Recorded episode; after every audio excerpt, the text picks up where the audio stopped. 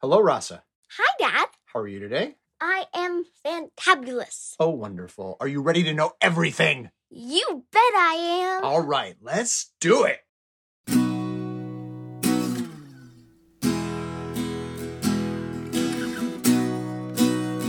Today, I want to share with you a simple test for taking the temperature of your entire life. Whoa. What in the world are you talking about? As you grow older, two things happen. One, you have more freedom.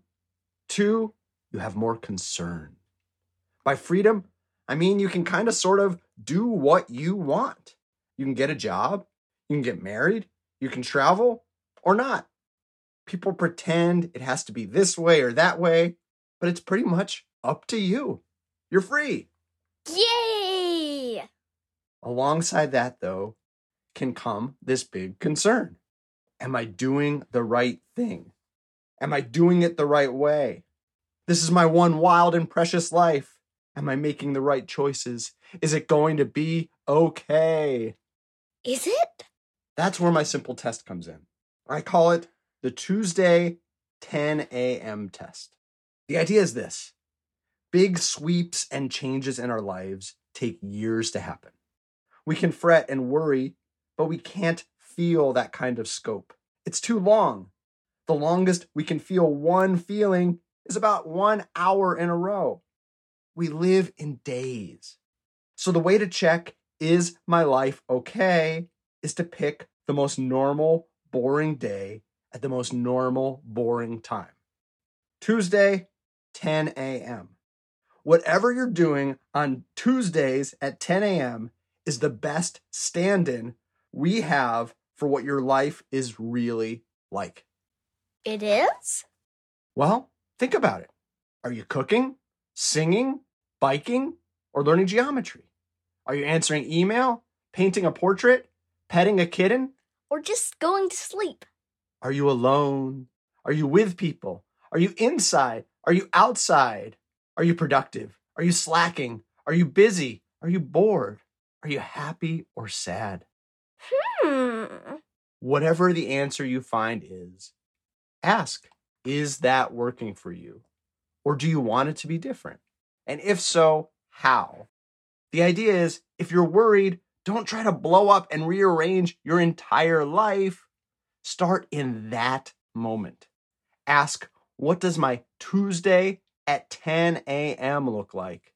Can I make that one time slot as awesome as possible? Well, probably not because I'm at school. I don't really have much choice. You're a kid. As I said, you don't have a ton of control, but I hope you remember this when you get a little older. If there is something you can do to make your Tuesday at 10 a.m. better, great, do it. And then, if necessary, pick another day and time 7 p.m. on Friday, 5 a.m. on Monday, Wednesday at 2:30 in the afternoon, and rearrange things there. It's like taking your temperature when you're sick.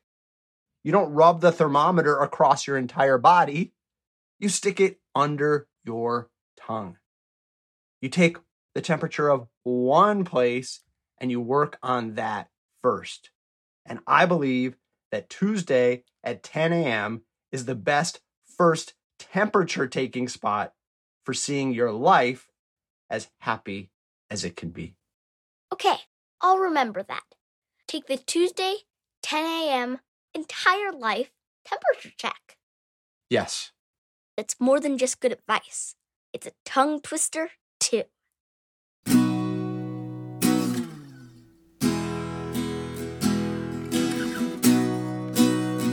Are you ready for today's poem? Yes, I am. It's from Incursion by Kirill Medvedev. I recently ran into the poet Lavovsky, whose poems I like, and he likes mine back, on an elevator. Lavovsky was going down, and I was going up.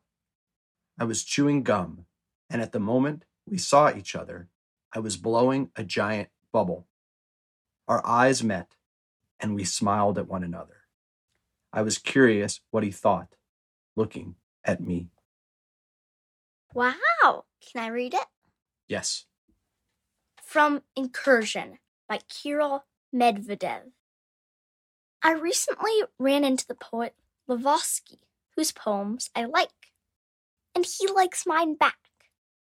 On an elevator, Lavosky was going down, and I was going up.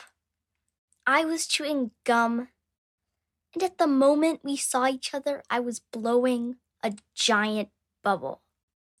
Our eyes met, and we smiled at one another. I was curious what he thought, looking at me. Very well read. Excellent bubble work by both you and the poet. Do you like that poem? Yes! What's your favorite part? I like that at the moment he saw him, he was blowing a giant bubble. I can just really picture that in an escalator. It's even funnier that way, right? Because one escalator has to be going down and the other one must be coming up. Yeah, so it'd be like whoop, whoop. Yes, the bubbles are passing in the mall or something like that. Yeah. The title of this poem is Incursion. Do you know what an incursion is? No, what is it? Well, an excursion is an outing, and an incursion is kind of a inning. It's when someone or something comes into someone or something else and kind of interrupts them or invades their space a little bit. Oh, they didn't seem like that. They didn't seem like it in a bad way, but they're crossing paths.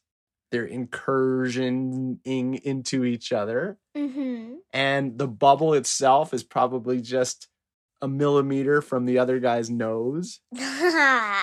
And most of all, they're getting into each other's minds because they're reading each other's poems and they like them.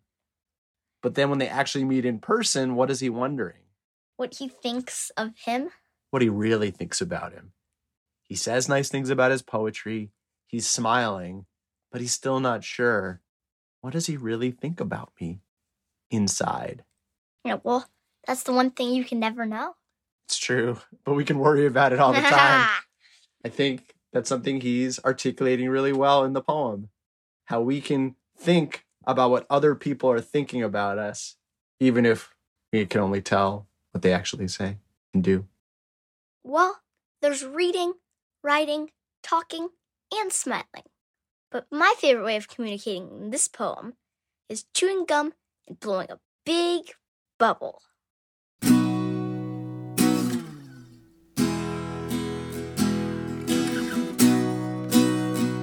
Last segment of the show. Do you have a vexing question for me?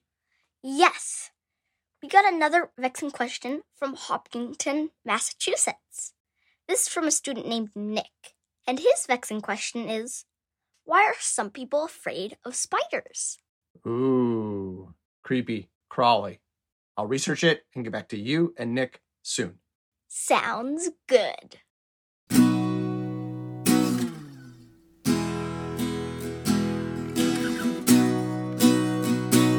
I'm back and I've got the answer to Nick's vexing question. Fear of spiders, also called arachnophobia, has two probable causes. The first is practical.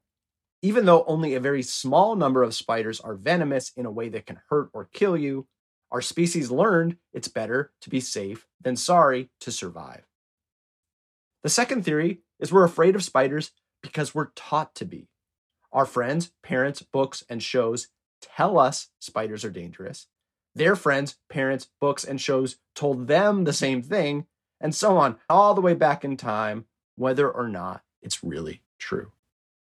People whose fear of spiders is so extreme that it's taking over their lives can be treated in several ways. One is by being led to relax and then introduced to safe spiders, one by one, in your hand, on your shoulder, maybe even by your cheek, until you're comfortable hanging out side by side. Another is to just visualize or imagine yourself encountering a spider and getting more comfortable from there. In one study, Israeli scientists showed people a seven second scene from a Spider Man movie and found that that reduced their arachnophobia by 20%. Wow! If I tell you I'm scared of witches and wizards, can I watch all the Harry Potter movies again? Sure, Yes! for seven seconds each. Aww. You Must Know Everything is produced by me, Jeremy Smith, and her, Rasa Smith, with awesome music by Furniture. Learn more and submit your own vexing questions at our website, youmustknoweverything.com. Subscribe via Apple Podcasts, Android, Spotify, or however you like to listen, and hear dozens of previous episodes for free. Please rate, review, and share the show with friends. And please join us next time for everything you need to know.